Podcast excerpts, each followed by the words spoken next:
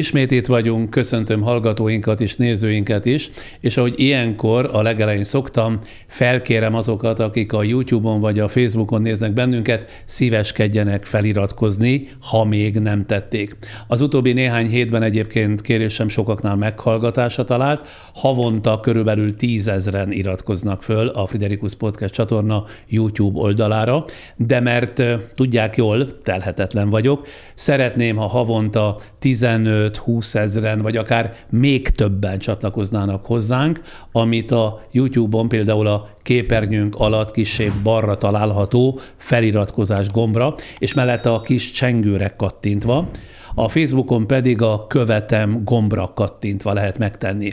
Ez önöknek tényleg nem több, mint fél másodperc, nekünk viszont presztízsben igen sokat jelent.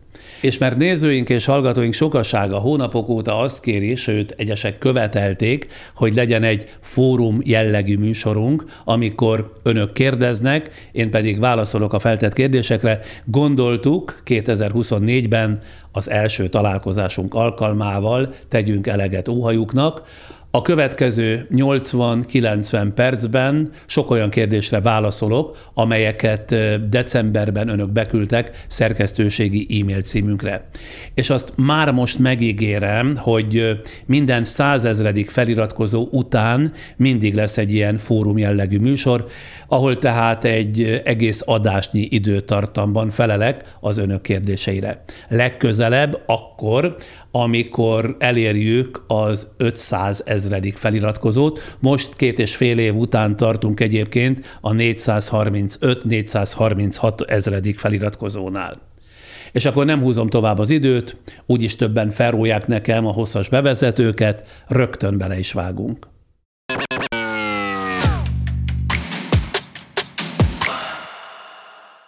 Bocsánat, de mielőtt ténylegesen elkezdjük, pár másodpercben még bejelentkeznek támogatóink. Kívánságok maguktól nem válnak valóra. Raiffeisen Bank. Váltsd velünk valóra. A műsor támogatója a Nissan magyarországi forgalmazója, a Grand Automotive Kft. Az egyedi lakberendezési ötletek otthona a kare huszonnégy pont hu. És akkor most már tényleg elkezdjük. Az lesz a koreográfia, hogy én mindig mondom, név szerint kitől kaptuk az adott kérdést, és aztán rögtön felelek is rá, és így megyünk egészen addig, amíg ki nem fulladok. A beérkezett kérdések úgy kerülnek önök elé, ahogy azok beérkeztek. Nem állítottuk logikai sorrendbe őket, legfeljebb egyiket, másikat egyszerűsítettük a közérthetőség kedvéért. Mindjárt itt az első, Geiger Györgyi kérdezi, egy-egy meghívott vendége potenciálját előzetesen mi alapján ítéli meg? Többnyire olyan vendégeket hívunk, és ezt önök visszamenőleg két és fél évre tudják igazolni, akik nem nagyon turnézzák körbe a magyar médiát, tehát nincsenek elcsépelve, így aztán a legtöbb meghívottról előzetesen igyekszünk olyan képes, hangos felvételt begyűjteni, amelyről megítélhető leginkább az illető beszédkészsége. Persze akad olyan eset is bőven, amikor a célba vett vendégről nincs fenn interneten semmiféle felvétel. Ebben az esetben meghívom a kiszemelt alanyt egy kávéra vagy teára, és egy-két óra leforgás alatt el lehet dönteni, hogy megfelele az illető a mi céljainknak és szempontjainknak. Természetesen attól még lehet valaki kiváló szakember, szakterületének jeles képviselője, hogy mondani valóját esetleg nem képes tökéletesen előadni. Ilyen esetben mérlegelünk, vagy ha mégis más személy mellett döntünk, akkor udvariasan elállunk az illető felkérésétől. Szervécius Gábor kérdezi, tiltanak-e le kommenteket, vagy tiltanak-e ki kommentelőket a saját csatornájukról, a YouTube-on, vagy a Facebookon, vagy az Instagramon? Hát például, aki nyomdafestéket nem tűrő stílusban fejezi ki véleményét, magyarán szitkozódik, azt a kommentet szemrebben és nélkül kiiktatjuk, de például a rasszistákat, náciba hajló kommentelőket le is tiltjuk a szolgáltatók segítségével. Ja, és még egyet, aki képtelen elfogadható helyesírással mindannyiunk tudtára adni a véleményét, attól is gyorsan elköszönünk. Ez az én mániám, de mégiscsak szeretem, hogyha egyazon nyelvet, egyfajta vagy egyféle helyességgel beszélünk vagy írjunk. Hadd legyen már az a közlés minimuma, mondom én, hogy a magyar nyelv szabályainak megfelelően fejezi ki magát valaki, legalábbis én ezt így gondolom. Reményik Andrea kérdezi, ön szerint a kemény munka mindig egyenlő-e a sikerrel? Hát én speciális eset vagyok abból a szempontból, hogy nagyon hiszek a kitartó munka sikerességében. Az is igaz, hogy nagy szorgalmat csak abban az esetben lehet előhívni önmagunkból, ha érdekli az embert az adott műfaj, vagy az adott téma, amellyel foglalkozik. Tehát ha ön, kedves Andrea, saját magára vonatkoztatta a kérdés, azt javaslom, hogy keressen és találjon olyan munkát, vagy olyan tevékenységet, ami ténylegesen érdekli, amelyben tehát az örömét leli, és soha nem az időt nézi, hogy még mennyi van hátra, mert ebben az esetben előbb vagy utóbb, de a siker is jönni fog. Steigervald azt kérdezi, ha tanult, mit tanult eddigi vendégeitől? Hát szinte valamennyi beszélgetés podcast számomra felér egy kurzussal, csak ami hirtelenjében az eszembe jut, pár hete például itt járt nálunk, és idáig is több százezer nézőt, hallgatót ragadott magával Steigervald Krisztián generációkutató. Például a vele készített beszélgetésből rengeteg mindent tanultam, de úgy csak egyet említsek, hogy a fiatalabb generációk képviselőit nem feltétlenül kell lenézni azért, mert szokásaikban, megnyilvánulásaikban más normák szerint működnek, mint mi magunk. Ez volt az egyik, mondjuk, ami az utóbbi időből az eszembe jutott, vagy az ugyancsak néhány hete felkerült beszélgetés Krasznahorkai László íróval arról győzött meg, hogy érdemesebb az emberhez, mint változó tényezőhöz kevesebb reményt fűzni, hangozik ez akármilyen kiábrándítóan is. Aztán Karikó Katalin, a frissen Nobel-díjas kutató, egész élete arra bizonyíték, és ebből én bizony sokat merítettem, hogy szerényen is célt lehet érni, nem kell hozzá folytonos melldöngetés. De napestig sorolhatnám, hogy rendszeresen mennyit tanulok Buda Pétertől, állandó nemzetbiztonsági szakértőnktől, a világ sorsdöntő ügyeiről, vagy Szbíró Zoltán Oroszország szakértőtől, aki mindig meglep egy-egy az oroszokkal kapcsolatos téma tárgyalásakor ezernyi olyan tűpontos részlettel, amiket meggyőződésem, hogy csak ő tud, senki más a világon. Szbíró Zoltán esetében külön megtiszteltetés, hogy őt kérdezhetem, és mindig az első szóra, tehát szívesen jön hozzánk. Hát ennyi jut így hirtelen eszembe. Krisztián Zoltán azt kérdezi, van-e úgy, hogy egy-egy felkért vendég nem vállalja az interjút? Az eddigi nyolcvanöt nyolcvanhatból összesen két ilyen esetre emlékszem.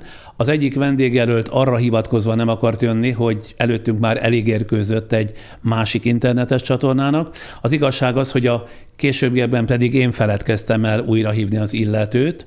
A másik ilyen potenciális alany egy színésznő volt, aki azzal hárította a megkeresést, hogy ő általában nem szeret nyilatkozni, noha előtte néhány héttel több oldalas nagy interjút adott egy női magazinnak, tulajdonképpen eljutott a mi eszünkbe is az illető. Ezért is gondolom, hogy csak kifogás lehetett, amit mondott, de én ilyenkor nem firtatom a részleteket, nem is próbálom rábeszélni, nagyon gyorsan megköszönöm, és már le is teszem a telefont.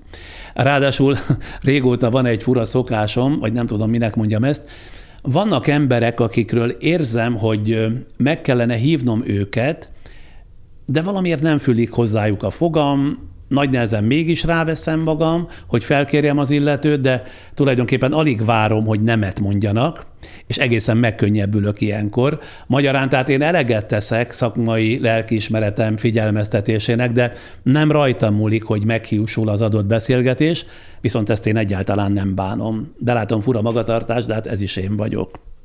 Jön a következő kérdés. Gereben Kálmán kérdezi, vendégjavaslatokat lehet-e tenni önöknek? Természetesen lehet tenni, de kérem, ne evidens vendégeket ajánljanak, olyanokat, akikkel mondjuk azokban a napokban önök is olvasták az online interjút, vagy bármilyen labban egy interjút, mert ezeket többnyire mi is olvassuk, Itt a szerkesztőségben mi sokféle forrásból gyűjtünk természetesen témákat és vendégeket, és rengeteg sajtóterméket magunk is követünk.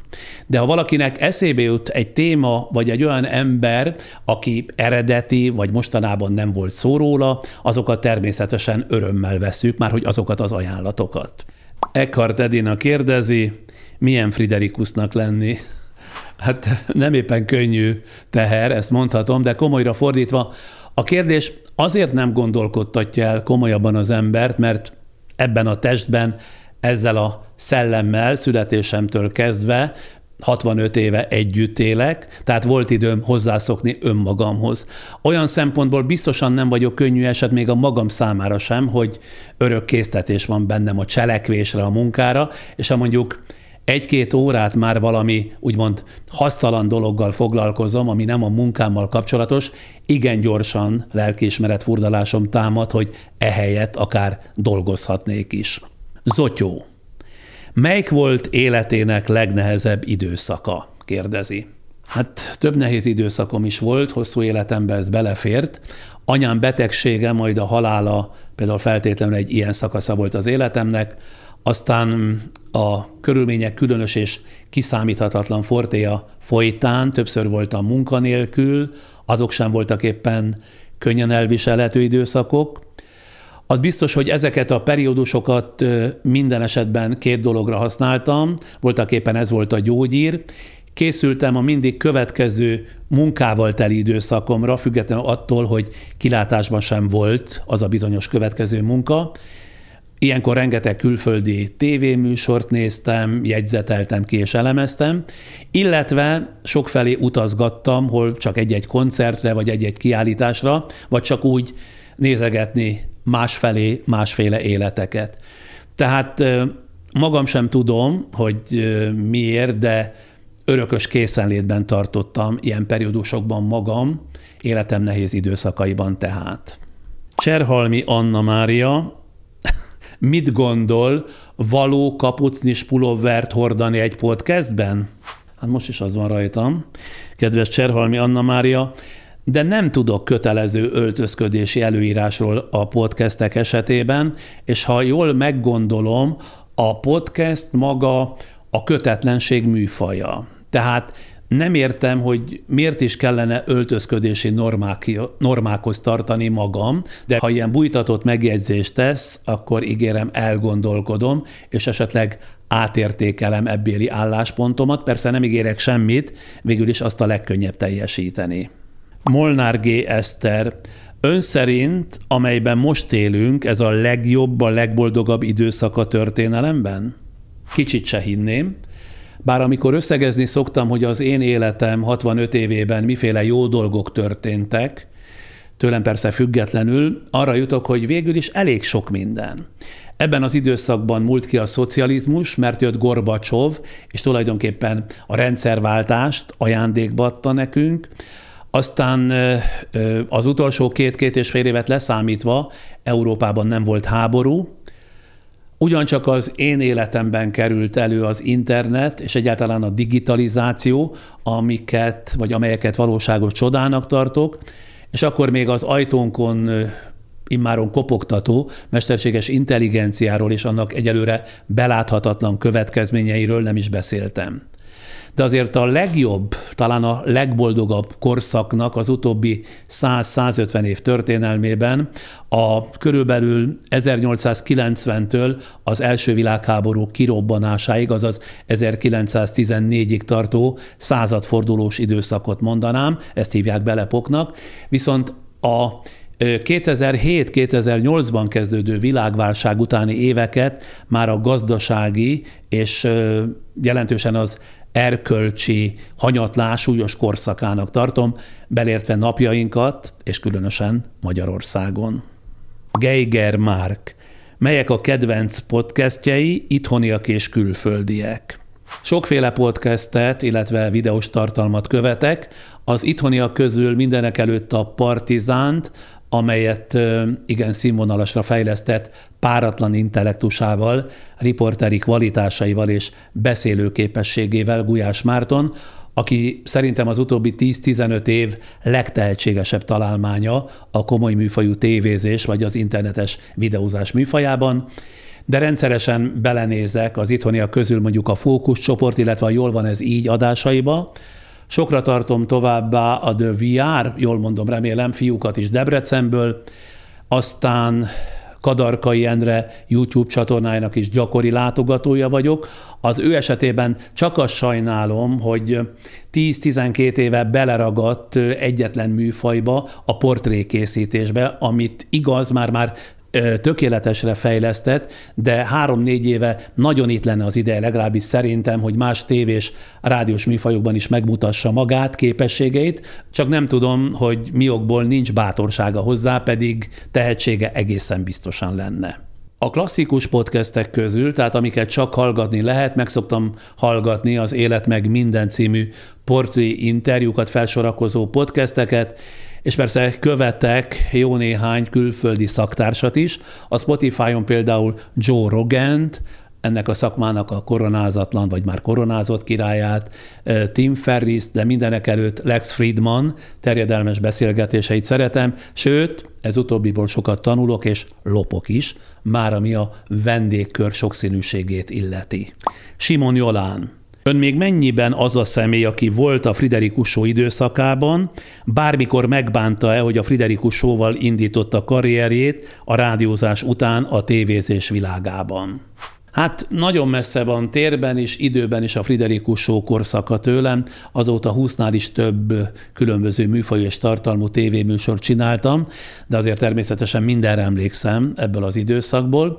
Azt vallom, hogy egy ember az élete során négyszer-ötször változik, a saját személyiségem változására ez feltétlenül igaz, és ha ez igaz, akkor legalább már kétszer-háromszor változhattam a Friderikus Show óta.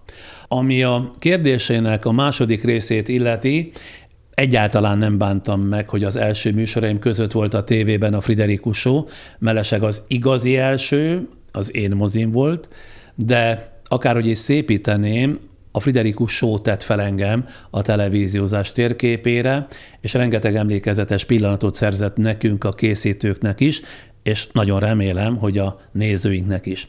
Hortobágyi Karolina. Arra tudná válaszolni, hogyan változtatta meg önt a hírnév és a pénz, jobbá tette, vagy nem?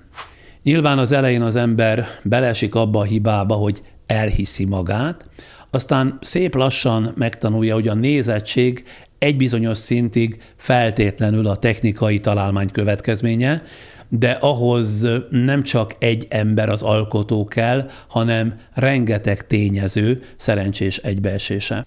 Ami engem illet, a hírnév és a hírnév hajhászása kétségtelenül jó néhány éven át magával ragadott, de például a pénz, az anyagiak soha nem jelentettek olyan sokat nekem.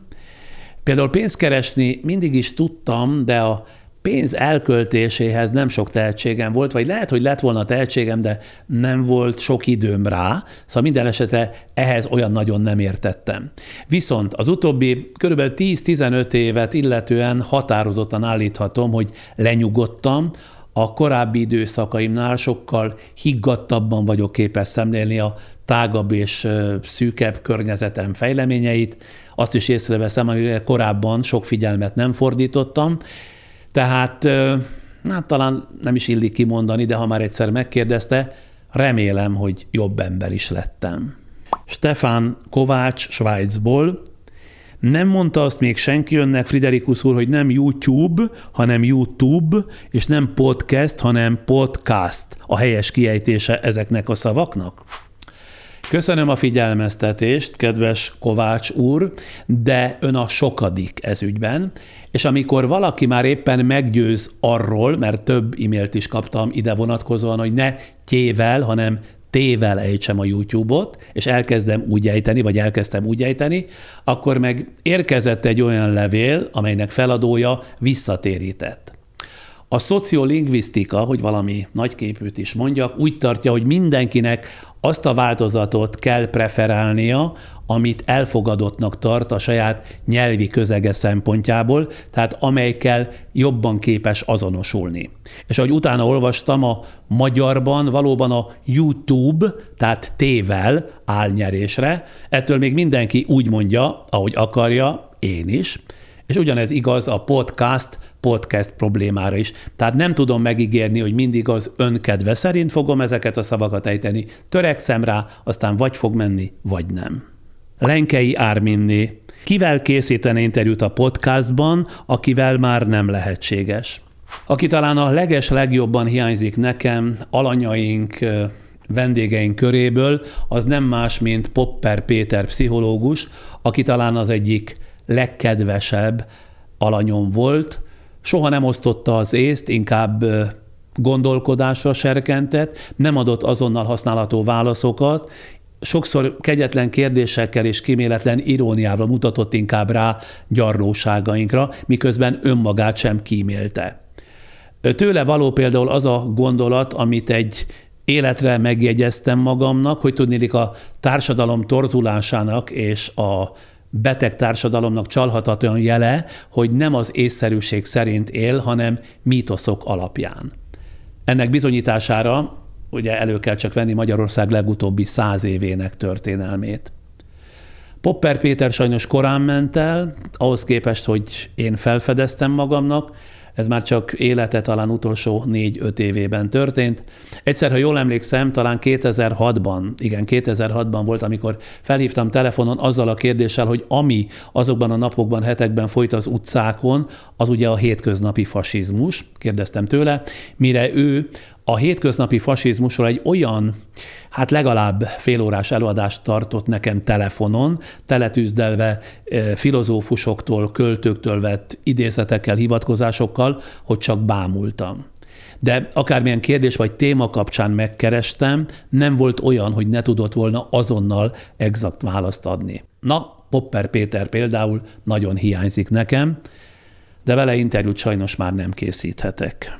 László Pál kérdése. Nem tudom, elmondta-e valaha, mi motiválta, hogy tartalmat készítsen a YouTube-ra, mert egy ideje figyelem, és nagyon céltudatosnak tűnt, ahogy már az első podcasteket, podcastokat készítette. Tulajdonképpen hosszú évekkel a YouTube-ra történt átigazolásom előtt már meg kellett tapasztalnom azt, hogy a hagyományos televíziózás vergődik, egyre silányabb műsorformákat vesznek meg külföldről, és szigorúan azokhoz rendelik a műsorvezetőket, tehát hogy mondjuk kinek mi állna jól, vagy kinek lenne saját ötlete, az a tartalomért felelős tévévezetőket évtizedek óta nem érdekelte.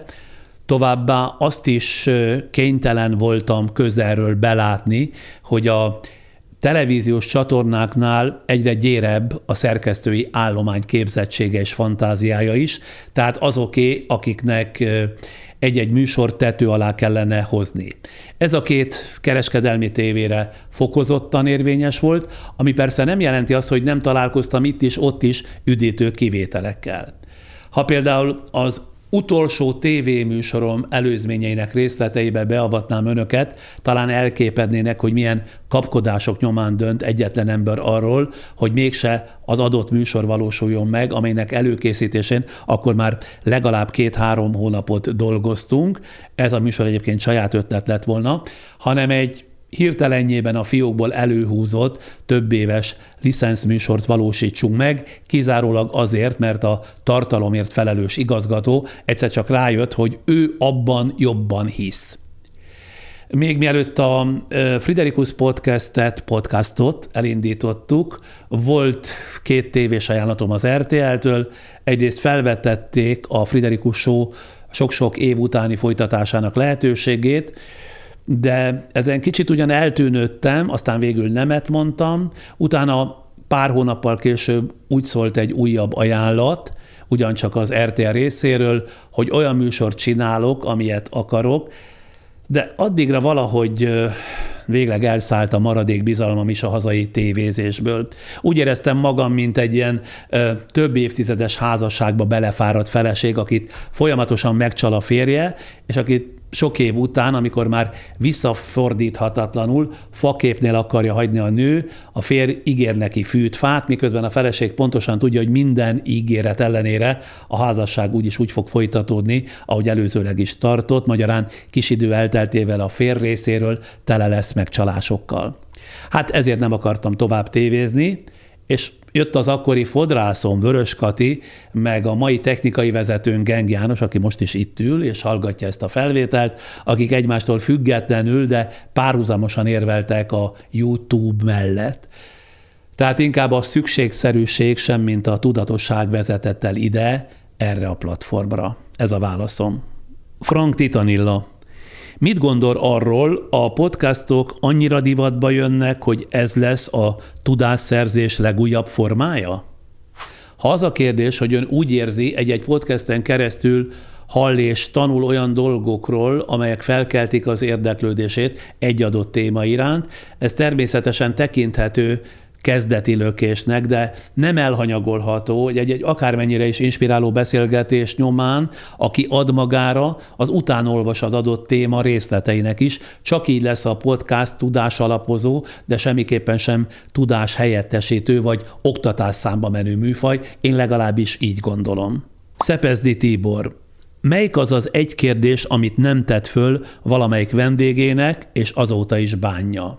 Hát talán az egyik egyébként látható, hallható volt vendégnek, nem tettem fel egy kérdést, aki most már így utóbb elmondhatom, bár nevet nem fogok használni, össze-vissza beszélt a felvétel során, miközben én mindig következetesen arról próbáltam kérdezni, amit előzőleg mondott. Ettől ő hogy-hogy nem zavarba jött, és egyik válaszával cáfolta a másikat, így kergettük egymást folyamatos ellentmondásokba. Szóval nagy katyvasz kerekedett az egészből, és az interjú után azt kellett volna megkérdeznem tőle, hogy miért vállalkozott egyáltalán a beszélgetésre, ha ennyire vagy nem akart érdemben válaszolni, vagy nem volt mondani valója. Bánom, hogy nem ezzel a kérdéssel zártam az interjút, de mondom, a vendéget, azt a szemét, akivel ez megesett, most nem nevezem meg. Szemes Piroska. Felajánlhatok önnek két hétnyi ingyenes sportmasszást Aucklandben? Komoly az ajánlatom.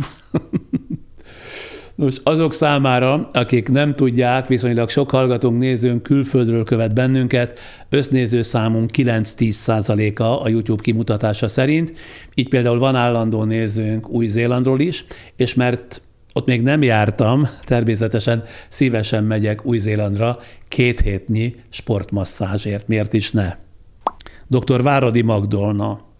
Hány fős csapat segít önt a podcast előkészületeiben és kivitelezésében? Ez az egyik kérdés. A második, megszakítások nélkül egyhuzamban vesznek fel egy-egy beszélgetést, és célszerűen vágják ezeket? A miénk egy nagyon kicsi szerkesztőség, témánként legfeljebb egy-egy szerkesztő segíti a munkámat, olyan értelemben, hogy kigyűjti a soron következő interjúhoz a háttéranyagot, ezek főleg újságcikkek, tanulmányok, statisztikák, de ezeket már én dolgozom fel, és döntöm el, hogy számomra az adott témából mi a fontos, mi pedig a kevésbé. Aztán elkészítem a beszélgetés részletes vázlatát a felvételeken, például abból dolgozom. Podcastjaink pedig minden esetben felvételről mentek, egy-egy felvétel általában két-három óra hosszat tart. A stúdióban velünk ül egy képvágó, majd a felvételt követő néhány napban a technikai vezetőnk segítségével én vágok meg minden beszélgetést. Ez legalább egy tizenöt-tizennyolc órás munkafolyamat. Szóval csak néhány emberből áll a szerkesztőség, de végre nem nagy szervezetet, több tucat embert kell irányítanom, mint a televíziózás időszakában, hanem egy kis csoportot, és ez sokkal jobban esik. Ezért is van az, hogy csak két hetente tudunk új beszélgetésekkel előállni. Noha annyi témát és vendéget gyűjtöttünk össze idáig, szám szerint, tudom pontosan mondani, ezerötszázharmincnégyet, amiből legalább négy és fél öt évig minden nap dolgozhatnánk, új és új podcasteket állíthatnánk elő, ha az egyéb elő- és utómunkák ezt nem gátolnák. Egri Krisztián. Pályakezdő dokumentumfilmesként mindig ámulattal hallgatom a podcastjeiket, mesterként tekintek önre. Egy. Létezik az ön számára erkölcsi, morális határ, hogy mi az, amit még megkérdezhetek, és mi az, amit már nem. Kettő. Miből tudja, hogy teljes mértékben felkészült? Három. Van-e valamiféle vészterv, ha az interjú hirtelen váratlan fordulatot vesz? Négy. Szokott-e még izgulni? Öt. Lenne olyan ember a földön, aki miatt izgulna, ha interjút kellene készítenie vele? Hat. Hogy kezelte a stresszt régebben? Hét. Honnan tudja, hogy a nézőket milyen kérdésekkel lehet lekötni?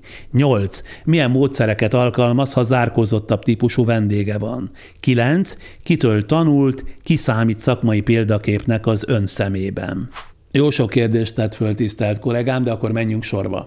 Természetesen létezik erkölcsi, morális határ a kérdéseket illetően. Ezt az ember különösen ennyi év gyakorlata nyomán jó esetben tudja. De hogy biztosra menjek, én mielőtt beülünk beszélgetni a stúdióba, tizenöt-húsz-huszonöt percben kettesben a vendégeimmel átbeszélem az adott interjú vázlatát. Tehát nem a kérdéseket beszéljük át előzetesen, hanem azt, hogy honnan, hová fogunk eljutni. És ilyenkor, tehát amikor még csak kettesben vagyunk, az érzékenyebb témákat feltétlenül szóba hozom neki, és ha azt mondja, hogy erről vagy arról ő nem szeretne beszélni, én nem erőszakoskodom, azt a témát ejtjük, ugyanis azt gondolom, mindenki életének lehet olyan érzékeny pontja, amelyet nem szeretne a széles nyilvánosság előtt részletezni, és én ezt ilyen esetben köteles vagyok tiszteletben tartani. Ami a felkészülést illeti, ott az ember csak a szakmai tapasztalataira hagyatkozhat, bár ami engem illet, az az érzésem, hogy ennyivel a pályakezdés után is én mindig kicsit vagy nagyon túlkészülöm magam, legalább ötven százalékkal, hiszen az előzetesen összeírt vázlatnak, amit tehát egy-egy beszélgetéshez készítek, legfeljebb a felét, kétharmadát használom föl. Mi van akkor, ha az interjú váratlan fordulatot vesz, kérdezi ön? Olyankor egy lehetőség van, alkalmazkodni kell ahhoz a váratlan fordulathoz, de ebben sokat segít megint csak a rutin, tehát a sok éves gyakorlat. Kérdezett az izgalomról, izgulni persze, hogy izgul az ember, de annyira azért már ötven év szakmai tapasztalattal nem nagyon illik, legfeljebb az a hogy mondjam, ez természetes druk munkál bennem, hogy lehetőleg jó beszélgetés kerekedjen az éppen adott párbeszédből, ha már annyit készültem rá. Hogy ez fokozódna-e abban az esetben, ha mondjuk valamilyen nemzetközi méltósággal kellene interjút készítenem, nem tudom, de gyanúm szerint nem, mert úgy tartom elég régóta, hogy egy-egy beszélgetésből, vagy egy-egy beszélgetéstől nem változik meg a világ, tehát ezen nem sok minden múlik. Amikor pedig, ugye már ezt is kérdezte, zárkózottabb beszélgető partnerrel van dolgom, akad példa ilyenre, még fokozottabban kell figyelni az interjú során a másikra, és mindig kötődni a következő kérdésemmel az ő előző válaszához. Itt jár például, aki hirtelen eszembe jut, egy agykutató, aki valaha cigánysorról indult, és nem bizonyult valami bőbeszédűnek, vele például nem volt más választásom, mint nagyon figyelni az előző válaszát, és mindig annak alapján tovább kérdezni.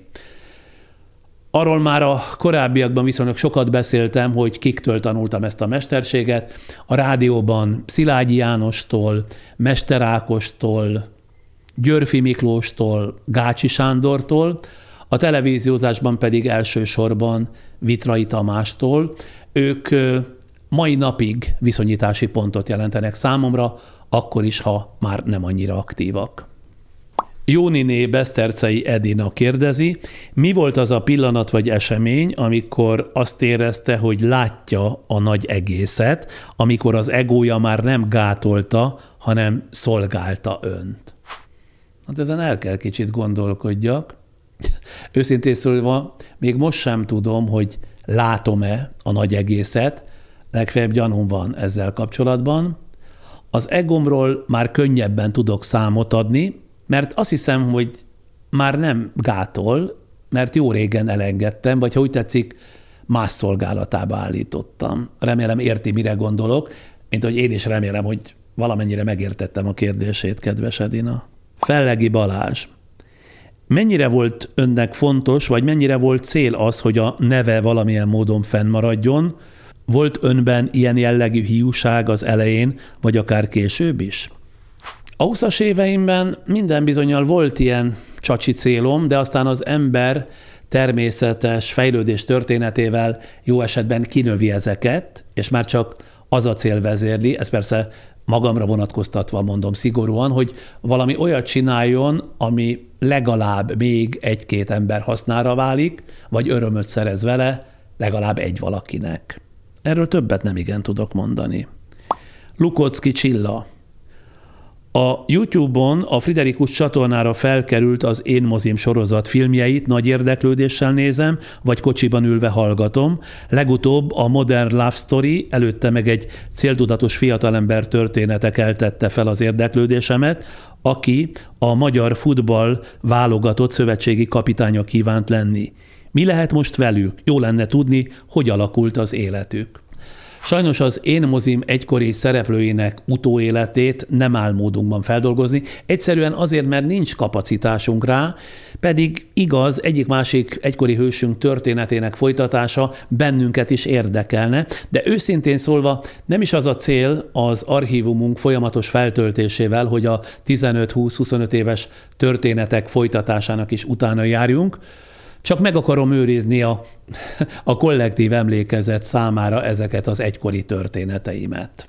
Névtelen. Lesz-e folytatása a reptéri történeteknek? Nagyon kedveltem. Legutóbb, ugye karácsonykor, mint tapasztalhatták, nem csináltunk ebből folytatást, de hogy a következő években tervezünk-e vele, azt még nem tudom. Azon túl, hogy az ilyen helyszíni riportoknak az előállítása nyilván sokkal többbe kerül, mint egy stúdió beszélgetésé. A legfőbb akadálya a folytatásnak, hát be kell, hogy valljam, én magam vagyok, ugyanis számomra nagyon fárasztó kihívás három-négy napon keresztül minden délelőtt tíztől este hat óráig a stábbal együtt vadászni a reptéri érkezési oldalon a potenciális érkezőket, ami egészen konkrétan azt jelentette, hogy az adott napokon hét-nyolc órában egyetlen percet sem pihenhettünk, mert ugye mindenkiben ott volt az érdekes történet lehetősége. Tudom persze, hogy nagyon sikeresek voltak ezek a reptéri történetek, nyolcszázezernél is többen nézték meg, de a jövőt illetően egyelőre nem kötelezném el magunkat, de nem is mondom azt, hogy nem lesz soha többé. Burza Brigitta. Jól van? Rendezett az élete? Elégedett? Tán boldog is? Köszönöm a kérdését, kedves Brigitta. Jól vagyok, amennyire tőlem telik.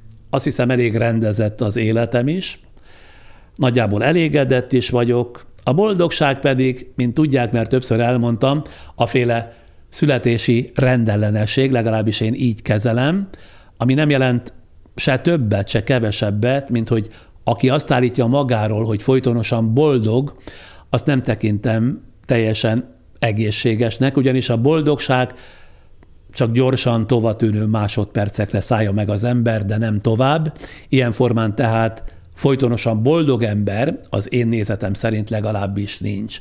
Amire inkább törekszem, és e tekintetben azt hiszem, hogy elég jól állok, az a harmónia. Szóval harmóniában vagyok magammal, igen. Papilona tanár. Előfordult-e, hogy bejelentkezett önnél valaki, hogy készítsen vele podcastet, ráadásul ismert ember volt az illető, de önök elutasították. Indítottak-e már felkérést vezető kormánypárti politikusok felé? Kövér Lászlóra, vagy Rogán Antalra, vagy Gulyás Gergelyre gondolok. Meglehetősen sokan jelentkeztek riportalanynak hozzánk, sőt volt olyan is, aki akár percenként is fizetett volna, mint egy reklámriport esetében, de természetesen az ilyen önjelölteket egytől egyig elutasítottuk, ugyanis ha nem az érdeklődésünk mentén választanánk témákat és vendégeket, hanem azokból állnának a műsorok, akik befizetnek ide, szerintem rég leúszhattuk volna a rolót. Kormánypárti politikusok, történetesen a kérdésben felsorolt személyiségek, de mások sem jelentkeztek, mitagadása mi köreinkben sem mutatkozott igény arra, hogy megkeressük és beszélgetésre invitáljuk ezeket az embereket, mert nem gondolom, hogy különösebb hiány lenne belőlük a magyar sajtóban, ezért aztán itt ne folytassák azt, amit rengeteg fórumon egyébként szakmányban űznek, ez az én véleményem. Felkai Natasa, önnek mi a receptje, hogyan maradjunk kíváncsiak? Hát nekem ez a születési rendellenességem, az örök kíváncsiság. Már kisfiú koromban is gyakran a felnőttek asztalánál kötöttem ki, és lélegzetemet visszafolytva figyeltem az ott folyó felnőtt beszédeket, mert jószerével minden érdekelt, ami ott elhangzott, és ez a rossz szokásom tulajdonképpen máig megmaradt. Minden érdekel, amiben vagy ami mögött van egy történet. Nekem az a véleményem, hogy a kíváncsiság az vagy velünk születik, és akkor jó eséllyel egy életen át nem múlik el, vagy nem. De úgy csiholni szerintem nem lehet. Kriston Áron. Vannak-e le nem adott, ki nem tett epizódok a podcastjai között, a vendég miatt vagy ön miatt hiúsultak meg ezek? Vannak, de legfeljebb három-négy ilyen felvételre emlékszem, amit aztán nem tettünk közzé. Egyik-másik esetben kifejezetten magammal nem voltam elégedett, miattam nem volt jó az adott beszélgetés. Egy-két esetben viszont talán soros vendégünk is rossz napot fogott ki, és emiatt nem lett elfogadható az a beszélgetés, ami vele készült. Emlékszem egy olyan esetre, amikor behívtunk valakit, akiről kiderült, hogy nem volt jártas abban a tematikában, amelyről kérdezgettem, és nem tudtuk eldönteni, hogy mi nyúltunk mellé, vagy az illető kapott szájzárat. Ilyen is előfordul időnként, de csak nagyon ritkán. Dorák Zsófia. Miért nem lehet látni önt akár vendégként más podcastekben, miért ad olyan ritkán interjút a sajtónak? Hát, hogy is mondjam csak. Nagyon nagy kísértésnek nem vagyok kitéve, már ami a podcastekbe szóló meghívásokat illeti, de talán azért, mert már köztudott rólam, hogy valóban ritkán állok kötélnek. Egyrészt mert, mint azt már említettem, az egómat kinőttem, és csak akkor látom értelmét egy beszélgetésre, a meghívást elfogadni, ha tényleg van mondani valóm. Ahhoz, hogy velem megtöltsék a felületeket, nincs sok kedvem asszisztálni. Bőven van kollégám, aki ugrik az első szóra, függetlenül attól, hogy van-e mondandója, vagy nincs. Lényeg az, hogy szerepeljen. Ráczné Balla Edit. Érezte-e már, hogy a felkészülés során prekoncepciója alakult ki bármely vendégével kapcsolatban, és ez fogva tartotta a beszélgetés alatt is? Ha igazat akarok mondani, mindig van némi prekoncepcióm, mind az adott témával, mind az adott vendéggel kapcsolatosan, de hagyom magam sodorni az eseményekkel, azaz ha nagyon rácáfol a prekoncepciómra az illető alany, nem jelent gondot váltani és útba vágni az esetleges előítéletemet vagy prekoncepciómat, de valami előképem mindig van a beszélgetések tárgyát képező témával is a vendéggel kapcsolatosan, másképpen szerintem nem is lehet jól beszélgetni. Bártfai Barbara. Egy. Hogyan választják ki a vendégek hátterében látható könyveket? Azok az aktuális kedvencek, vagy esetleg van rejtett üzenetük is? Kettő. Melyik volt a legmeglepőbb fogadtatású videó, akár nézőszám, akár mások miatt? Talán illúziót fogok rombolni, de a vendégek hátterében látható könyvek legtöbbször ad-hoc módon kerülnek az ablakpárkányokra. Van úgy, hogy borítójuk színe miatt, van úgy, hogy a könyvekre tett tárgyak miatt szükségünk van, hol egy vastagabb, hol egy vékonyabb kötetre, de sok rejtett üzenetet ne keressen bennük, azt kérem. És hogy melyik volt a legmeglepőbb fogadtatású videó? Nagy hirtelen két ilyenre emlékszem. Egyrészt a Surányi Györgyel kétezer-huszonkettő. júliusában készült szintisztán gazdasági, gazdaságpolitikai tárgyú interjú, amelyet alig néhány nap alatt egymilliónál is többen néztek meg. Ma már két millió felett jár ennek a beszélgetésnek a nézettsége, és közel kétszázezernél a hallgatottsága. De ugyanilyen meglepő volt a Buda Péter nemzetbiztonsági elemzővel készített egyik beszélgetésem is, ami vaskosan világpolitikáról szólt, pár nap alatt elérte az egymilliós nézettséget és a százötvenezres hallgatottságot. Általában véve is az a tapasztalatunk, még ha meg is lepődünk kicsit ezen, hogy minél komolyabb a kiválasztott téma, annál többen nézik meg rövid idő alatt. Szomoriné Markó Irén. Én csak annyit akarok nem kérdezni, hanem mondani, hogy köszönöm önnek és munkatársainak ezt a fantasztikus két és fél évet, a nyolcvannál is több, jobbnál jobb beszélgetést és a remek archív műsorokat az ön korábbi tévés tevékenységének időszakából. Örömömre vagy örömünkre szolgál, ha kedveli azt, amit csinálunk. Köszönjük szépen! És akkor körülbelül most járunk a kérdések és válaszok felénél. Ide idézem Zvorai Anikó megjegyzését, ami így szól: ilyen elegánsan reklámot konferálni még nem hallottam, mint önt. Imádom hallgatni. Hát akkor tessék, itt most pár másodpercben támogatóink következnek, és aztán rögtön folytatjuk.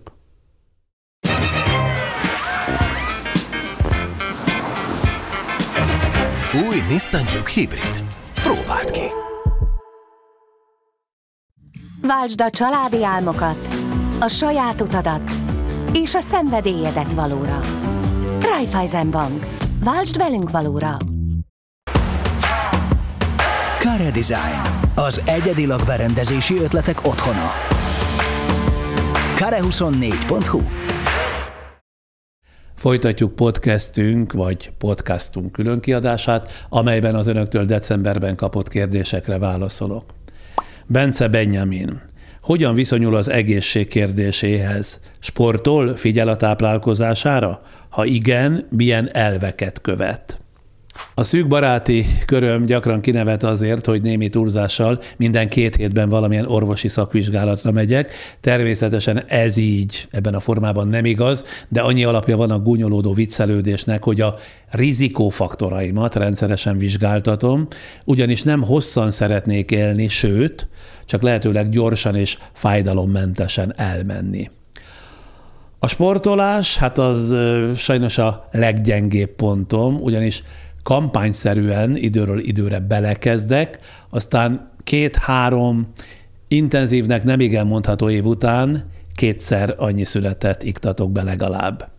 Régi mániámat megosztanám önökkel, ha még nem vontam volna, hogy tudnék, minden ember szervezete szerintem más és más, illetve ezt tudjuk is, nem szerintem, hanem ez általában így van. Éppen így a sport sem lehet hatékony mindenki számára. Majd meglátják, eltelik harminc-negyven év, én már ezt nem fogom megélni, amikor a kutatók rájönnek arra, hogy az emberiség egyik részének, mint egy falat kenyérre, olyannyira szüksége volt a rendszeres testedzésre, viszont az emberiség másik felének igenis nagy károkat okozott a rendszeres sport vagy testnevelés. Komolyra fordítva, most nagyon el vagyok számva, hogy orvosi figyelem mellett belekezdjünk egy komplex életmód átalakításba, hát ha így meg tudok szabadulni felesleges kilóimtól, ami nem kizárólag csak életmódom következménye, ezt azért szeretném hangsúlyozni. Ötvös Viktória: számomra nagyon izgalmas lenne egy olyan podcast, ahol a Partizán főszerkesztőjével, Gulyás Mártonnal beszélgetne, és nem csak ön kérdezne, hanem Marci is kérdezhetné önt. Van bármi realitása, hogy ez egyszer létrejöhet? Erre vonatkozóan volt már egy kísérletünk, de a magam részéről semmi akadályt nem látom annak, hogy ez a felállás az ön által vázolt képlet szerint egyszer valamikor a jövőben ténylegesen létrejöjjön. Ágoston Balázs: számomra sokkal izgalmasabb, érdekfeszítőbb lenne a műsora, ha néha olyan emberek is megszólalhatnának, akiknek a véleménye nem feltétlenül egyezik az önével vagy egymáséval. Esetleg két ellenvélemény ütköztetésére is sor kerülhetne, eddig csak egy ilyen műsort láttam önnél. Nos, vitáknak helyt adni mindig készek vagyunk, bár az a tapasztalatunk, hogy egy vita nyomán nézőink, hallgatóink közül többen azt kifogásolják, nem elég egyértelmű, melyik félnek is volt igaza. De ami a másként gondolkodókat illeti, és itt nagyon idézőjelbe tenném ezt, hogy a másként gondolkodók, nem ígérhetem, hogy sok ilyen vendéggel fog találkozni nálunk a jövőben, ugyanis a nagyon másként gondolkodók többsége sok esetben annyi hülyeséget hord össze, már elnézést kérek, hogy nekem nincs kedvem sem időm ezeket cáfolni, ráadásul az ilyen beszélgetések végén a néző-hallgató sem kap semmiféle hozzáadott értéket. Szóval, ha csak lehet, mi továbbra is komoly kipróbált szakembereket hívunk meg, és nem érdekel a politikai elkötelezettség, vagy az oldalfüggőségük, meg a többi előítélet. Egyetlen mércénk, amit használunk a vendégek kiválasztásakor, az illető szakmai minősége. Pont. Simon Ildikó. Kivel beszéli meg kétségeit, gondolatait, ha egyáltalán megbeszéli valakivel is? Szétválasztja-e a magánéletét a munkájától, vagy a kettő összefolyik? A magánéleti kétségeimet is természetesen megosztom olyan barátaimmal, akikkel évtizedek óta jóban vagyunk, de ha a szakmai kétségekről kérdez, mert persze, hogy van ilyen is, elsősorban az adott téma szerkesztőjével egyeztetek, azonban az is időnként előfordul, hogy egy-egy témát, ami meghaladja a belátóképességemet, előzetesen átbeszélek az adott téma közismert szakértőjével, csak úgy négy szem közt. Kérek az illetőtől egy órányi lehetőséget, oda megyek, és minden kötöttség nélkül átvesszük az adott témát. A magánéletem és a munkám, ahogy az ön kérdése azt finoman sugallta is, tulajdonképpen összefolyik, csak nagy ritkán megy egyik a másik rovására. Pálfi László kérdése. Tudnál-e beszélgető partnereiddel segíteni abban, hogy az erős énképzavarban magát kereszténynek hirdető ország megtalálja valódi kipcsák-finnugor gyökerét? Lehetne téma a mai magyar keresztények számának rohamos csökkenése? A kereszténynek hirdetett országban a kormányzati reklámkampányok hatására is csak a kilenc egész hat millióból két egész hat millió ember vallotta magát katolikusnak, kilencszázezer reformátusnak. Ez körülbelül húsz év alatt a keresztények közel felének elvesztését jelenti. Mit gondolsz a következő fél évben? Hány százalékban sikerül a közéleti vakságban szenvedő honfitársainkat segíteni, hogy eddig a propagandát követő döntéseik helyett saját és közösségük érdekei szerint válasszanak? Jó nehezet kérdezett Pálfi László, mert tétova vagyok a választ illetően. Azt vallom ugyanis, hogy a normális és tisztességesen készített, hagyományos műsorokkal, beszélgetésekkel, újságcikkekkel egész egyszerűen a tudatilag bódultak állapotára hatni nem igen lehet. Tapasztalataim szerint eredményes sajnos csak a propaganda tud lenni, amihez meg nincs sok kedve a magamfajta embernek, és szerintem ezzel így van a szakmailag kikezdhetetlen szaktársaim többsége is. Úgyhogy vagy le kellene mennünk nekünk is kutyába, és az eszközökben, módszerekben nem válogatva bevetni a propaganda több évtizede bevált eszközrendszerét, vagy ha ez nincs gyomra az embernek, kénytelen átadni a terepet a tisztességteleneknek és az ostobáknak. Nem ígérhetek semmit, illúziót pedig nem árulhatok. Nyánku Tímea. Ön szerint ma mennyi esélye lenne valakinek az önéhez hasonló karriert felépíteni? Hát, ha annyi energiát tenne bele, mármint a karrier építésébe valaki, mint amennyit én beletettem, nem is a karrier építésébe, hanem ebbe az egész pályába, szerintem abnormális mennyiséget egyébként, lenne esélye, de miután a közeg jelentősen megváltozott, nem tudom, hogy egy ma pályakezdő számára lenne értelme ilyen karriert felépíteni a mi szakmánkban. Nem tudok erre a kérdésre tehát elfogadhatóan válaszolni, azt hiszem, ennyivel be kell, hogy érje. Egy rajongó. Kedves Sándor, azt érzem, hogy tudnánk együtt élni. Jó, és akkor most a továbbiakban hogy legyen? Simon Attila. Mennyire lát fantáziát abban a felvetésemben, hogy Attila, hun királyunk fejedelmi sírhelye, az emberi komédia szoborcsoport kővágó őrs kornyitó alatt helyezkedik el? Bevallom őszintén, nagyon járatlan voltam ebben az igen fontos kérdésben, de utána olvastam és megtudtam, hogy Attila hun király temetkezése régóta foglalkoztatja a közvéleményt. Azt ugye tudni vélik, hogy a nagyuralkodót nem hantolhatták el mesés kincsek nélkül, ezért megmozgatja mind a mai napig az emberek fantáziáját. Attila volt Isten ostora, aki négyszázötvenháromban talán halt meg, amikor is feleségül vett egy Ildikó nevű lányt, a lakodalomban a nagy vigadozástól elfáradt, a bortól és az álomtól elnehezülve a hátára feküdt, mire elerett az orra vére, ami a torkába folyt, és ez okozta voltak éppen a halálát.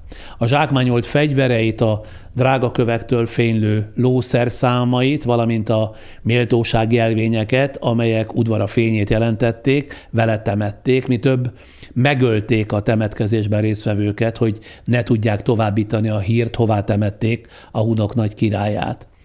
És innentől kezdve, legalábbis ahogy utána olvastam, meglehetősen bonyolult a kérdés, ugyanis az uralkodót a korábban a rómaiak ellen hősi halált halt vezérek Keveházi sírjánál helyezték végső nyugalomra. Keveházát a Fejér megyei Kajászó településsel lehet azonosítani.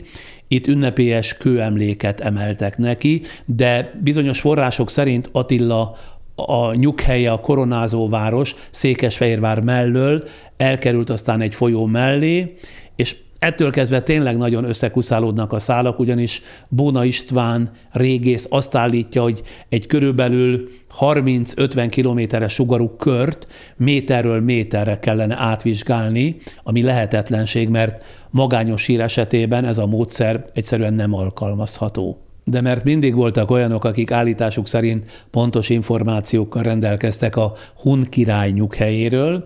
Én azt mondom, tisztelt Simon Attila, élje ki fantáziáját, és bizonyítsa be nem más, mint ön, hogy Attila fejedelmi nyughelye az emberi komédia szoborcsoport alatt helyezkedik el. Remélem, most én ehhez adtam egy jelentős lökést.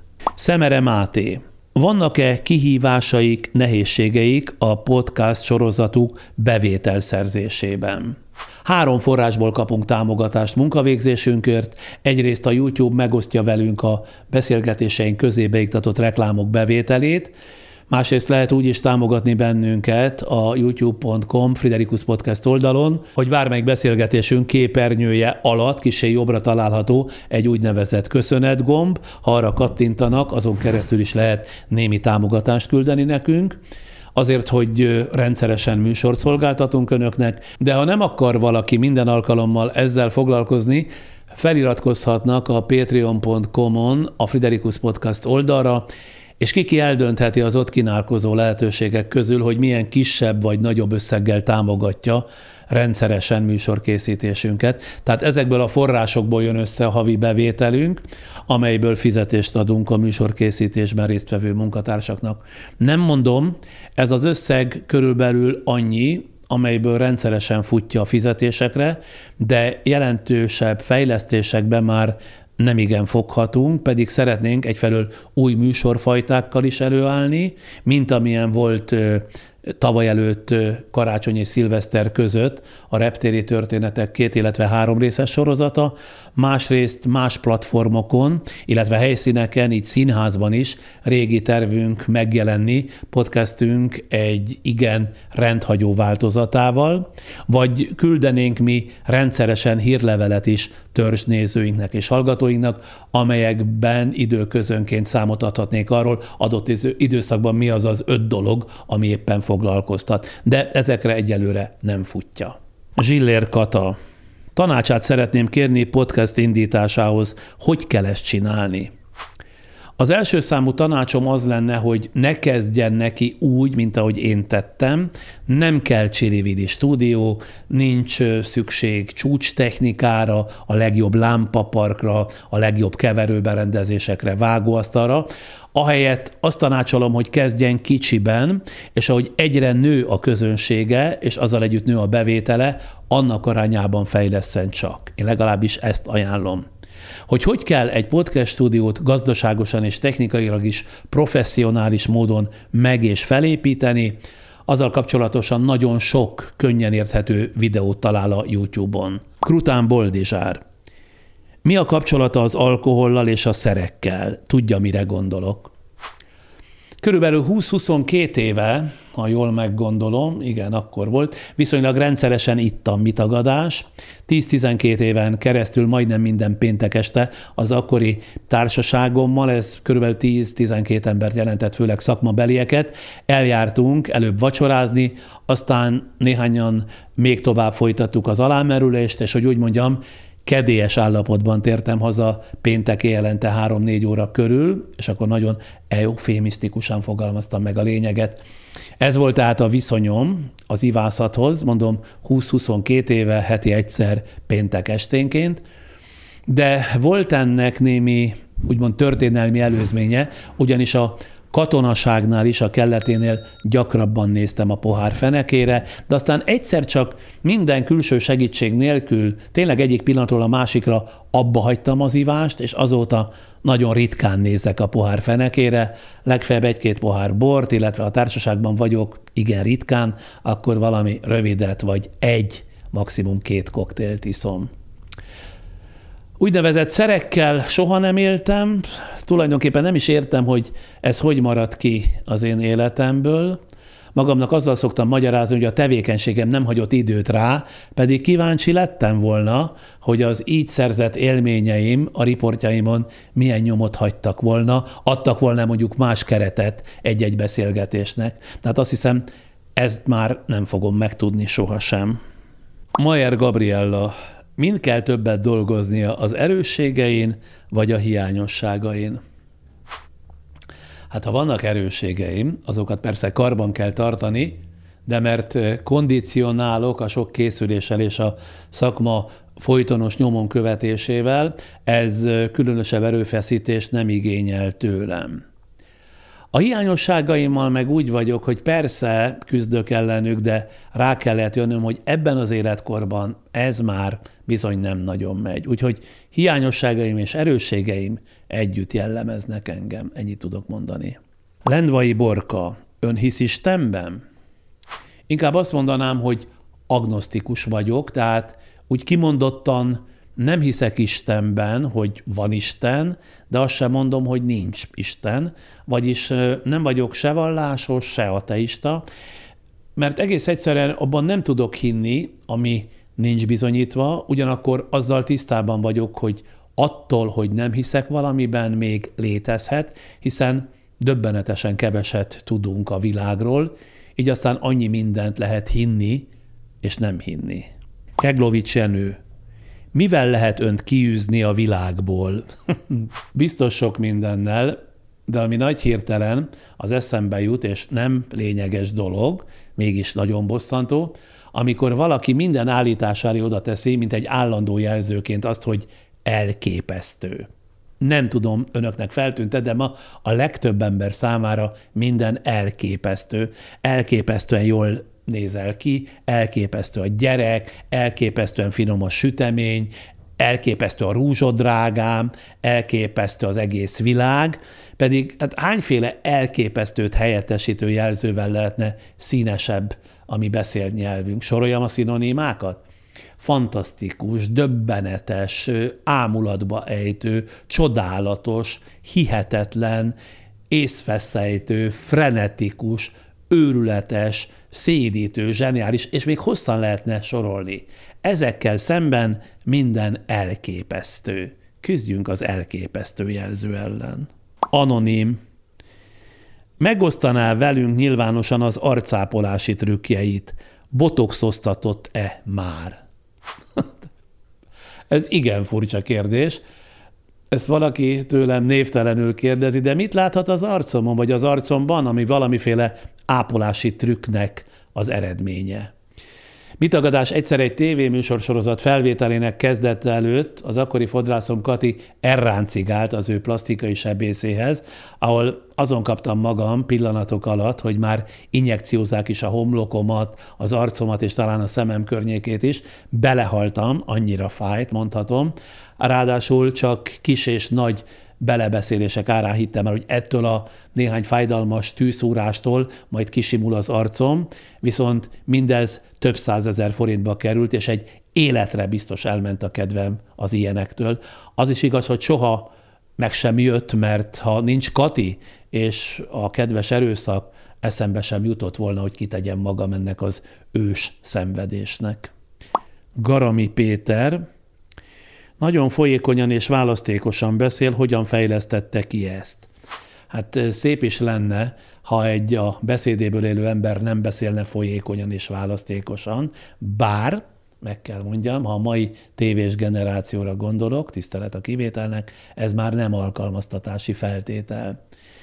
Hát nyilván sokat kell olvasni hozzá, sokat kell gyakorolni a beszédet, de nagyon fontos tartalomos, tartalommal is feltölteni az egészet, mert tudok olyan rádiós műsorvezetőt, aki hirtelen az eszembe jut, aki folyamatosan szinte darálva mondja a magáit, olyan is, mintha folyamatosan beszélne, de a meleg levegőn kívül nem sok minden jön ki a száján, azaz nem sok értelemmel tölti fel a szavait.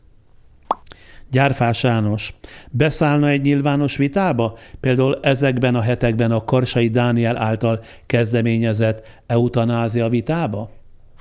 Nos, van egy rakás olyan téma és kérdés, amelyről nem igen lennék hajlandó vitatkozni, például ilyen a konzervativizmus a liberális értékekkel szemben.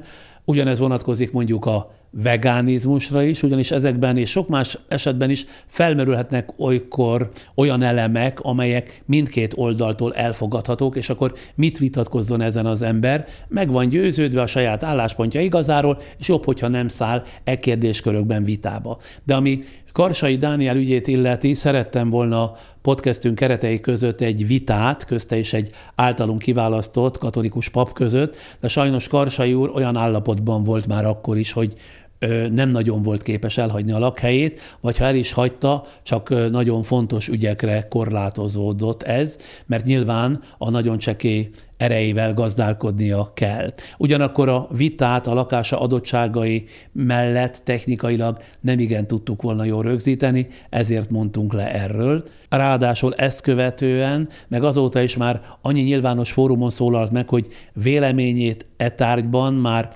alaposan megismerthettük, azt hiszem. Újat mondani nem igen tudott volna, tehát jobbnak láttuk a magunk részéről békén hagyni őt, de álláspontjával természetesen mélyen egyetértek. A magam módján támogatom és kívánom, hogy még életében teljesedjen be a vágya, amire persze nem sok remény van, ahogy elnézem ezt az álságos és sikítóan hamis politikai érvelés dömpinget.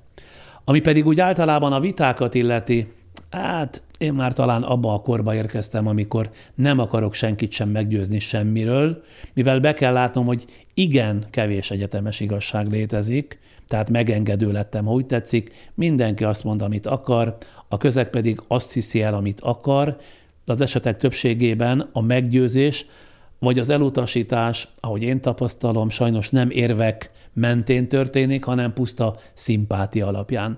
Akkor meg mire valók a viták, ugye? Én csak beszélgetni szeretek, és nem vitázni. A következő, Dodánszki, csak ennyit írt alá, nem akarja megírni a saját könyvét az életéről, vagy legalább egy szakmai kézikönyvet? Néhány alkalommal megkeresett egy-egy könyvkiadó, de jelenleg erre nincs időm. Ha most írnék egy könyvet, az azért nem lenne jó, mert olyannak nem tudnám megírni pont időhiány, amilyennek szeretném, és tartok tőle, hogy ha nem tudom végig gondolni azt, amit meg kellene írnom, akkor jobb, ha nem fogok bele. Ez persze nem jelenti azt, hogy egyszer jövőben nem fogok egy könyvet írni az életemről, de azt kicsit később. Ami pedig a szakmai kézikönyvet, ugye már azt kérdezte Dodánszki nevű nézőnk vagy hallgatónk illeti, hát olyan húsz-huszonöt éve egyszer terveztük Vitrai Tamással, ha jól emlékszem, másokat is bevonva, de valami okból ebből a szakmai könyvből nem lett semmi. Aztán úgy három éve körülbelül ugyancsak Vitrai Tamásnak felvetettem egy beszélgetős könyv ötletét, ami javarészt a mi szakmánkra épült volna. Az ő indítványára kidolgoztam ennek vázlatát is, már kijelöltük azt a vidéki hotelt is, ahová elmentünk volna felvenni a beszélgetéseket, de aztán nem tudtunk megegyezni a végső témákban, és így kútba esett ennek a könyvnek is az ötlete. Sajnos. Harmati Ágnes. Járt-e bármikor pszichológushoz terápiára, és ha igen, mi okból? Terápiára soha nem jártam, de vagy tizenöt éve egy problémásnak mondható életszakaszomban valaki ajánlott nekem egy állítólag kitűnő pszichológust, akihez elmentem. Emlékszem, hogy ő holló feketébe öltözve fogadott, anélkül, hogy ismertette volna, mire számíthatok, érkezésemet követő legelső percről kezdve engem beszéltetett, majd a rám szánt egy óra elteltével szinte közbevágott és befejezetnek nyilvánította a szeánszt, de az adott korhoz képest is hát igen jelentős óradíjat számolt fel, ezért az én beszéltetésemért. Azóta nem éreztem szükségét az ilyen külső lélektámasznak. Szemlődi Vivien. Gondolta-e, hogy a Friderikusz Podcast ekkora siker lesz? Álmomban se gondoltam volna, mivel kezdettől fogva komoly témákban, komoly vendégekben gondolkodtam. Úgy becsültük kollégáimmal, hogy átlagosan lesz legfeljebb ötven-hatvan ezer néző és hallgatója egy-egy podcastünknek, és ezzel tulajdonképpen jól elleszünk. De hogy most már, és két és fél éve rendszeresen van átlagosan, hangsúlyozom, átlagosan egy-egy podcastünknek ötszázhetven ezer nézője és hallgatója, hát ez számomra hatalmas meglepetés. Őszintén szólva én már azon is csodálkozom, hogy az értelmes szóra és gondolatokra van még ebben az országban félmilliónál valamivel több érdeklődő. Gutai Linda. Az előző két évben mi volt az a zöld löty az ön előtt lévő talpas pohárban? Társaságunkban gyakran találgatás tárgya volt ez. Nem fogja elhinni. Narancslé, csak mert zöld üvegpohárban volt, a sárga a zölddel egyesülve bizarr színt adott ki, ami mindenféle találgatásra adott okot, de a leghétköznapibb narancslevet tartalmazta ez a talpas pohár. Szolár Mihály. A következő tíz évét hogy tervezi? Soha nem tervezek hosszabban, mint maximum egy évre előre. A hosszú tervezés csak arra jó, tapasztalataim szerint, hogy legyen mit nem teljesíteni vagy átírni. A podcast fejlesztésének következő éves tervét nagyjából elkészítettük, de ennek részleteit majd folyamatosan osztjuk meg önökkel. Azt viszont már most tudom mondani, hogy a következő időszakban nem két hetente, csütörtök este nyolc órakor tesszük fel a friss beszélgetéseinket, hanem hol két hetente, hol meg három hetente, de ugyanúgy mindig csütörtök esténként nyolckor.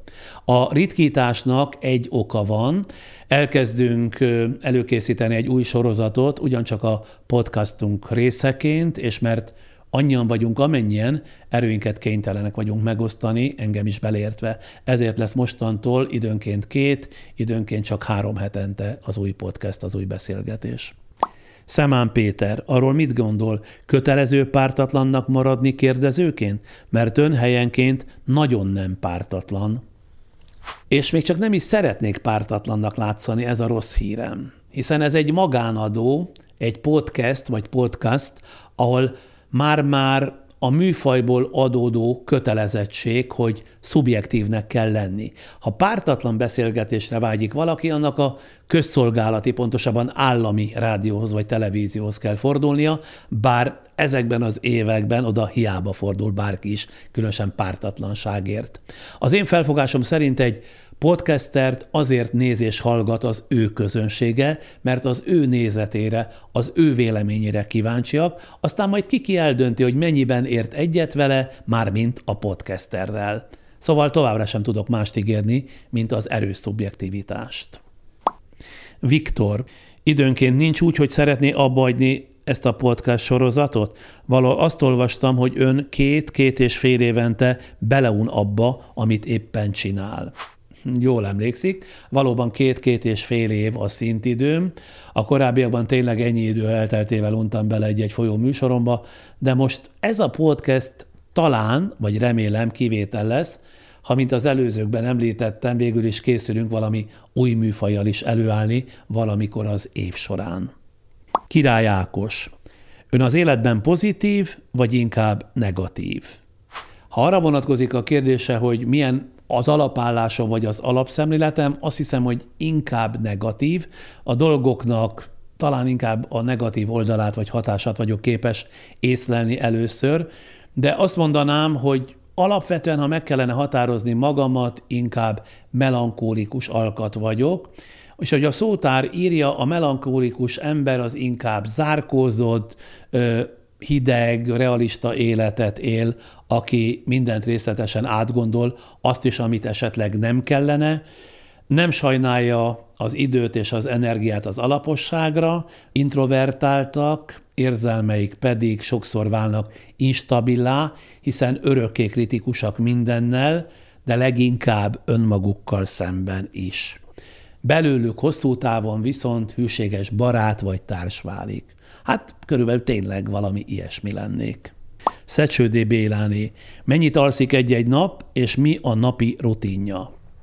hat-hét órát biztosan alszom, de kissé elcsúsztatva, ugyanis éjjel négy óránál korábban csak ritkán fekszem le, viszont délelőtt tíz-tizenegy körül ébredek, és ami a napi rutint illeti, ébredés után iszom egy pohár langyos vizet, friss citromlével, aztán visszabújok az ágyba, beviszem a gépemet, hogy átnézzem a leveleimet, amelyek közül a legfontosabbakra rögtön akkor válaszolok. Egyébként igyekszem minden nap minden levélre felelni. Aztán van egy torna gyakorlatsor, ami körülbelül fél órás, és a lakásban elvégezhető gyakorlatokból áll. Erre is nagyjából ráveszem magam, ha nem is minden nap, de gyakran.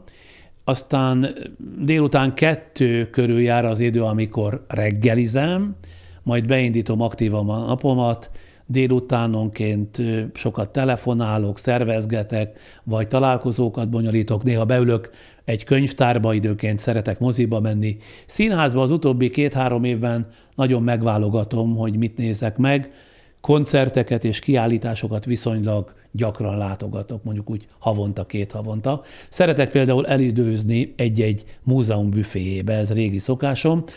A napi sajtót pedig három részletben olvasom át, egyszer dél körül, körülbelül másfél órában olvasom az online felületeket, majd késő délután újabb két órát időzöm a friss hírek, cikkek áttekintésével, végül mondjuk késő este újabb egy-két órában, attól függően, hogy hány érdekes témát vagy cikket találtam bennük, mert természetesen olyan szemmel is olvasok mindent, hogy lehetne az adott témából, adott cikkből podcast.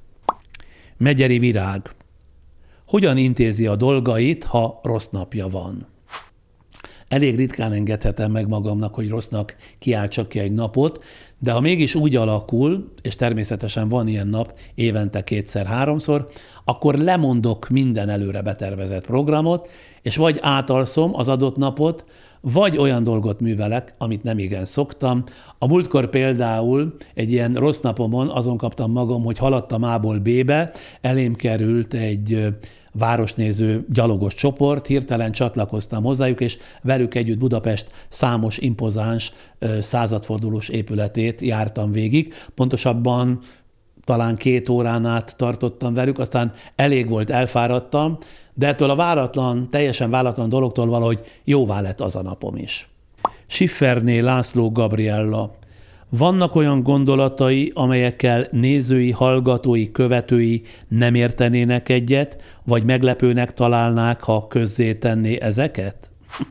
Hát persze, mert ha belemondanám így a nyilvánosságba, bizonyos körökben nagy lenne a felháborodás, de ha egyenként osztanám meg ezeket nézőimmel, hallgatóimmal, szinte biztos vagyok benne, hogy zokszó nélkül megértenének. Szóval minden csak a közlés formáján, illetve a módszeren múlik. De most azért nem kezdek bele.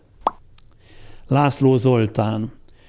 Hogyan találnak olyan új embereket, szakértőket, vendégeket, akik még nincsenek elkoptatva, nem fordulnak elő nap mint nap a sajtóban, és akiknek olyan meglátásaik vannak, amelyek megérdemlik a nyilvánosságot?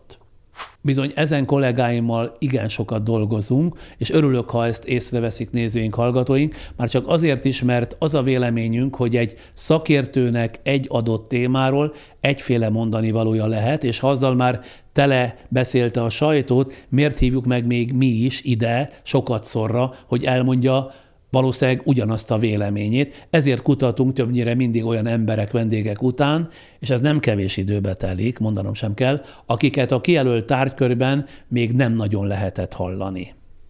Szerencsésné Gutler Matild. Mi adja önnek a legtöbb reményt? Hmm. Hát, hogy minden elmúlik egyszer. Ez a fennálló is. Darabos Zsolt. Minek kellene történni ahhoz, hogyha visszatekint tíz év múlva, azt mondja, a hatvanas évei sikeresek voltak? Ha csak ennyi történik velem ezekben az években, hogy volt és van egy több százezer néző és hallgató által követett podcastem, podcastom, már rendben lesz a lelki egyensúlyom, de erre még rá tudunk ígérni, mert rengeteg ötletünk van, amelyeket szeretnénk valóra váltani, akkor tényleg nagyon fogok örülni. De ezzel a podcasttel is voltaképpen közel azt élem meg, mint a kilencvenes években a Friderikus Show idején, úton útfélen odalépnek hozzám az emberek, többségük kedvesen megosztja velem a véleményét, sokan összesúgnak a hátam mögött, vagy kedvesen rámosolyognak. Ezek nagyon jól esnek, és ezekből azt látom tükröződni, hogy van hatása és talán értelme is annak, amit csinálunk. Hát ez hatvanas éveim sikere, ha úgy tetszik. És akkor most támogatóinkért szó, de csak pár másodpercben. Váltsd a zöld megoldásokat valóra. Raiffeisen Bank. Váltsd velünk valóra. A műsorszám felemelő pillanatait a Nissan támogatja. Az egyedi lakberendezési ötletek otthona a kare huszonnégy pont hu. Mi tagadás lenne még kétszer-háromszor is ennyi kérdés, amit kaptunk önöktől, viszont úgy érzem, egyszerre ennyi elég volt. Ne csüggedjenek azok, akiknek a kérdése most nem került megválaszolásra.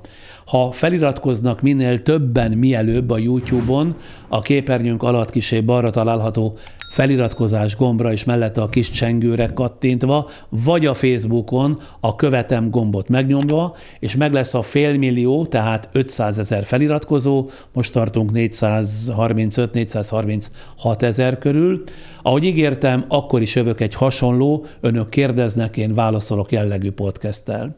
Köszönöm mindenkinek, aki feltett egy kérdést, és köszönetet mondok mindenkinek, aki követi csatornánkat.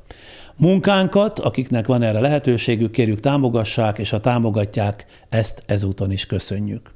Ennyi volt évkezdésként az idei első podcast.